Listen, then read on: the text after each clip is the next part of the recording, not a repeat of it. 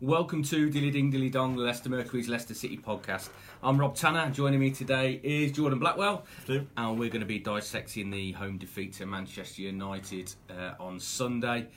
Um, what did you think then, Jordan? I thought it was a decent performance from City, from the youngsters, but again, that Achilles heel, conceding early doors and then playing catch up for the rest of the game. And this time Yeah. they couldn't catch up like they could at Liverpool. Yeah, it was, it was a sort of same old story as far as City are concerned. Um, like you say, that early goal, that's now five games in a row in all competitions that they've conceded inside the first 15 minutes. Um, and again, they played pretty well after that. They created a few opportunities. It wasn't quite as. Um, I thought they were. Uh, they just broke through the lines and, and they got behind United more often than they did against Cardiff and Southampton, the, the previous two home games.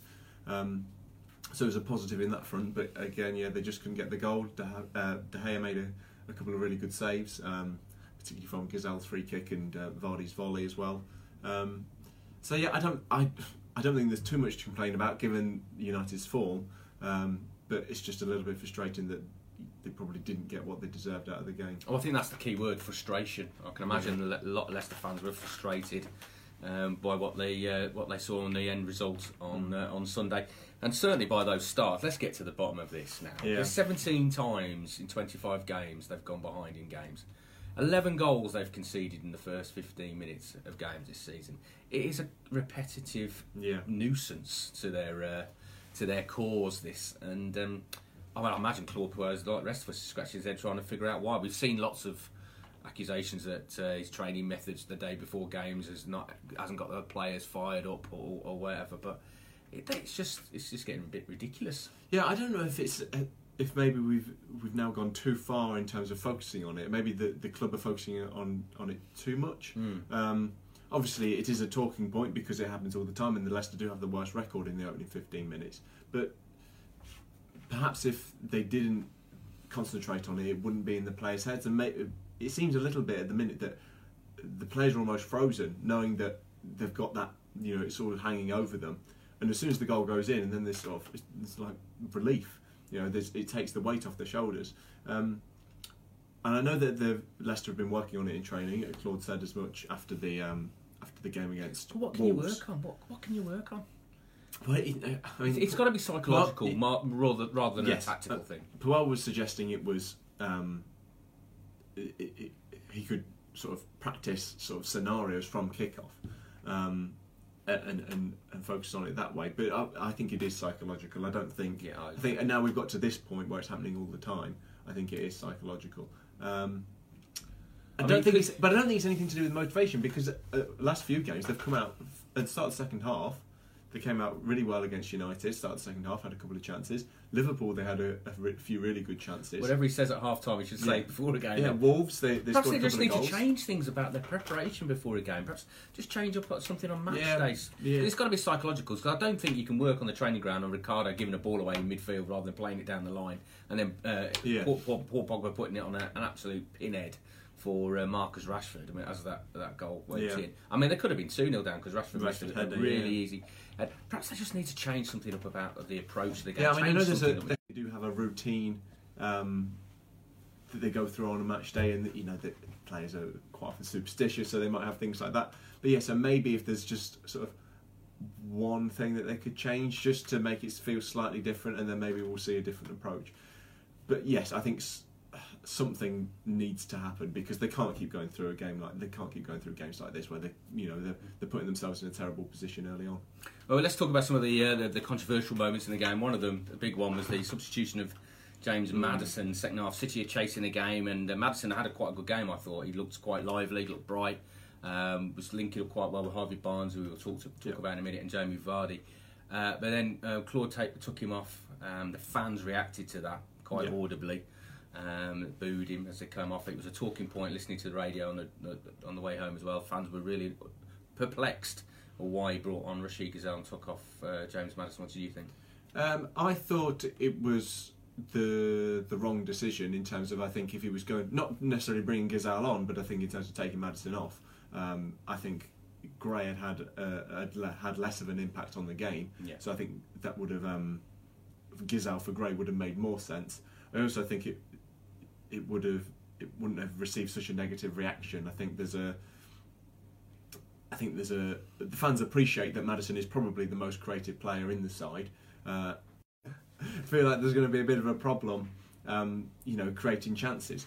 I wouldn't say it affected Leicester too badly after Ghezzal came on because I think Ghezzal showed some nice touches. And I'd, we've often seen that Maddison's influence wanes in games because he, he does seem to get uh, tired.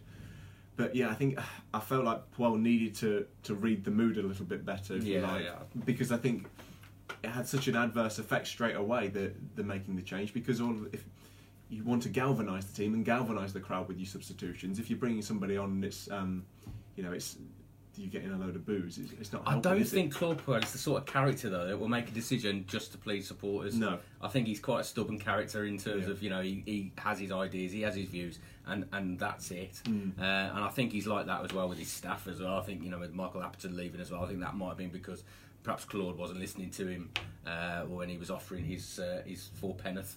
Um, so I think you know I think we're going to see this on a recurring um, uh, basis at the moment. But what about Harvey Barnes? Because he was the big positive for me. Second start, only his second start in the Premier League, and he produces a performance like that. I thought he was excellent. I thought he was a Yeah. real threat. He was really positive and bright. Just what City have been lacking really is somebody as soon as they get the, on the ball to turn and attack and be positive and try to get into the penalty box. Yeah, totally agree. I thought he was. Uh, I thought he was really, really good. I think. I think it's that directness. That's that's what he has that perhaps City have lacked. Um, there's no faffing about, if you like. Like you say, he gets the ball, turn, get a cross in, or turn, he'll run into the box or play a pass.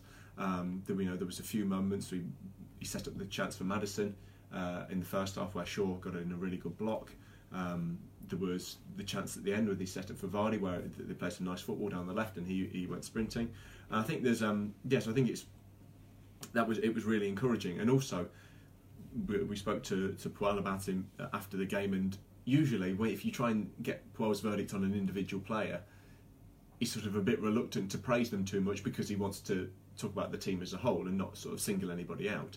Um, but he was quite open in his praise for Barnes. He said, "Yes, he was my best player. Uh, everybody else should have followed um, his lead." So I think that that says a lot that that Puel was willing to come out and say that and, and, and praise an individual's performance like that. Oh, let's talk about Jan. Uh, sorry, Youri Tielemans, the new signing. Um, we were expecting perhaps he might be involved on match day. He Yeah. wasn't. He was left out of the squad, and that was another bone of contention. I think with some supporters, I was quite surprised that the big signing um, that had come into the club um, wasn't involved on match day. But they're probably going to get see him uh, at Spurs at Wembley on uh, at the weekend. But were you surprised he wasn't involved? Um, I was surprised he wasn't on the bench. I think it, you can have a player on the bench like that, even if you. The, Puel's point was that he'd not trained enough and that he'd only trained one day, didn't have the connection he needed with his, um, you know, with his teammates uh, in, in terms of Leicester City tactically, um, which I think is a, is a fair point. But I think there's a. It gives you a kind of it gives you a boost. I think if you get a new signing onto the pitch, you know, chasing a game with 20 minutes to go, you get a new signing on the pitch. That seems to to have a positive effect. I think, uh, even if they don't quite understand the tactics and that and that kind of thing.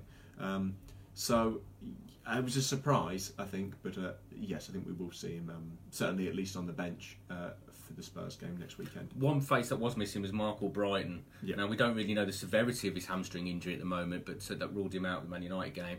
We don't know whether he'll be back for Spurs yet. Hamstrings can be notoriously bad Mm. uh, to um, to diagnose as well. I mean, I imagine he's gone for a scan. He's had his scan. He'll probably have a better idea than we do at the moment. And uh, but hopefully, fingers crossed, he'll be back because um, he's a great supply line. Yeah, definitely. I think you know Leicester quite often miss Albrighton when he's not playing. Um, as you say, with the with the, the balls into the box and uh, and the supplying chances, uh, but also with his work work, work rate on the wing, um, particularly against um, when the opposition have attacking fullbacks, Hmm. like United did. With, and we know we saw Shaw and Young get um, get forward with the ball quite a lot, and Shaw set up that that early chance for Rashford as well. Um, so I think yeah, that's where Leicester quite often miss Albrighton. So yeah, fingers crossed he's not he's not out for too long. Well, what do you think overall then? So far, we've we're two games into this three-game block that we said this is going to be ridiculously tough. Uh, Liverpool away, Man United at home, and then Spurs away. Um, so far, it's not been too bad, has it? I know there's only been one point return, and we sort of said four points would be a really good sort of Yeah. return from these. So that puts a pressure on going to win at Wembley. No, no pressure there. I mean, that, that was an amazing game there. Uh, last season, year, yeah. but the performances haven't been bad. No, uh, I don't think so. No, I think that certainly we've seen the signs of improvement over the last two games um, compared to uh, you know the, the games earlier in the season, particularly Cardiff and Southampton uh, more recently. Um, and certainly the Liverpool game, I would say I would rank alongside Manchester City as the performance of the season. Um, so yes, overall it's not too bad. I think Leicester have now dropped down in that sort of this, now towards the bottom of that middle group, but it's uh, ever so tight. And I think Leicester, because Leicester have had difficult fixtures, as long as they're not too far out of it, um, it'll be quite easy for them to, to claw that back and, uh, and and jump back towards the top of that little group. Um, so yeah, I, I don't really have any complaints with what I've seen over over recent games. I think there is, if they could get a point at Spurs, I think two points from those three games, I think that's I think that's more than acceptable. Hmm. Um, but obviously, it's you know Spurs are competing for the title still, um, and yes, they've not got Kane and uh, Dele Alli, but um, Well, there's rumours that uh, Kane could be back earlier than predicted and could possibly play a part next week. yeah, well, he'll, he'll score then, like he always does. Um, but yeah, I think there's you know they're clearly very good, and so I don't think you can really expect anything uh, from that game. One area I really think City need to improve if they're going to get anything at Spurs, and they did im- improve vastly in this area at Liverpool, but we saw the same old weakness. It's that central midfield area. Papi Mm. Mendy, Wilfred Ndidi, not protecting the ball well enough, not using the ball well enough, not being positive enough on, on possession. They're both very defensive-minded players, but I think City need a bit more in that that middle midfield. I mean, I I, I accept they were up, up against probably the, uh, the the strongest midfield three, Herrera and uh, Matic and. Uh, But and Paul, Paul Pogba, who was just outstanding, wasn't Yeah. he, on, on, on Sunday? So, yeah, you, you bear that in mind as well. And perhaps they probably needed a bit more support. Perhaps that might have been a game to have the three in there. I don't. It's all in hindsight, but I think Tielemans' arrival could give them that. And I'm really looking forward to seeing the lad play. I don't want to put too much pressure on him, but um, I- they do they do need somebody who can put his foot on the ball and, and play. I mean, we saw it, and Harry Maguire was playing the ball better than Yeah. Mendy and Ndidi. He was passing the ball uh, putting it on both flanks from a central area. Oh, Admittedly, he's probably got more time from his where he was striding out of defence than the other two do. But um, I really do think they need to offer a bit more. And Papi Mendy in particular was lucky. I thought if, uh, if Mike Dean, who was he's on 99 red cards Yeah. so far, I was looking with close to his 100th red card, could have brandished it. Uh, second Mm. half, he, he certainly would have put himself in jeopardy pulling back Pogba. Yeah, I think there's a, I think it's their their passing's quite conservative. I don't think. Um, And you can sense the fans were getting frustrated with that as well. yeah, I think so. I think it's not necessarily that their that their passing's bad, but I think it's just that maybe they recognise that it's not their strongest suit, so they to, trying to break the lines. That's where Leicester struggle. Um, and if Ndidi and Mendy keep playing it wide to the fullbacks, or you know the or wide to the wingers, or even backwards to the centre backs. Um, Leicester aren't really going anywhere. Hmm. Uh, but I, I mean, I looked at the, the statistics. Mendy's pass completion is the the second best of players outside the top six. Mm. So in terms of that, there's you know, if, if you want someone to, to keep the ball, then Yeah. yes, he's doing an okay job. He's doing a good job. But you feel like most midfields? Those you- stats always can be a bit misleading, can't they? Because if I played it back to my centre back ten times and I Yeah. it ten times, it looked like I'm a midfield general.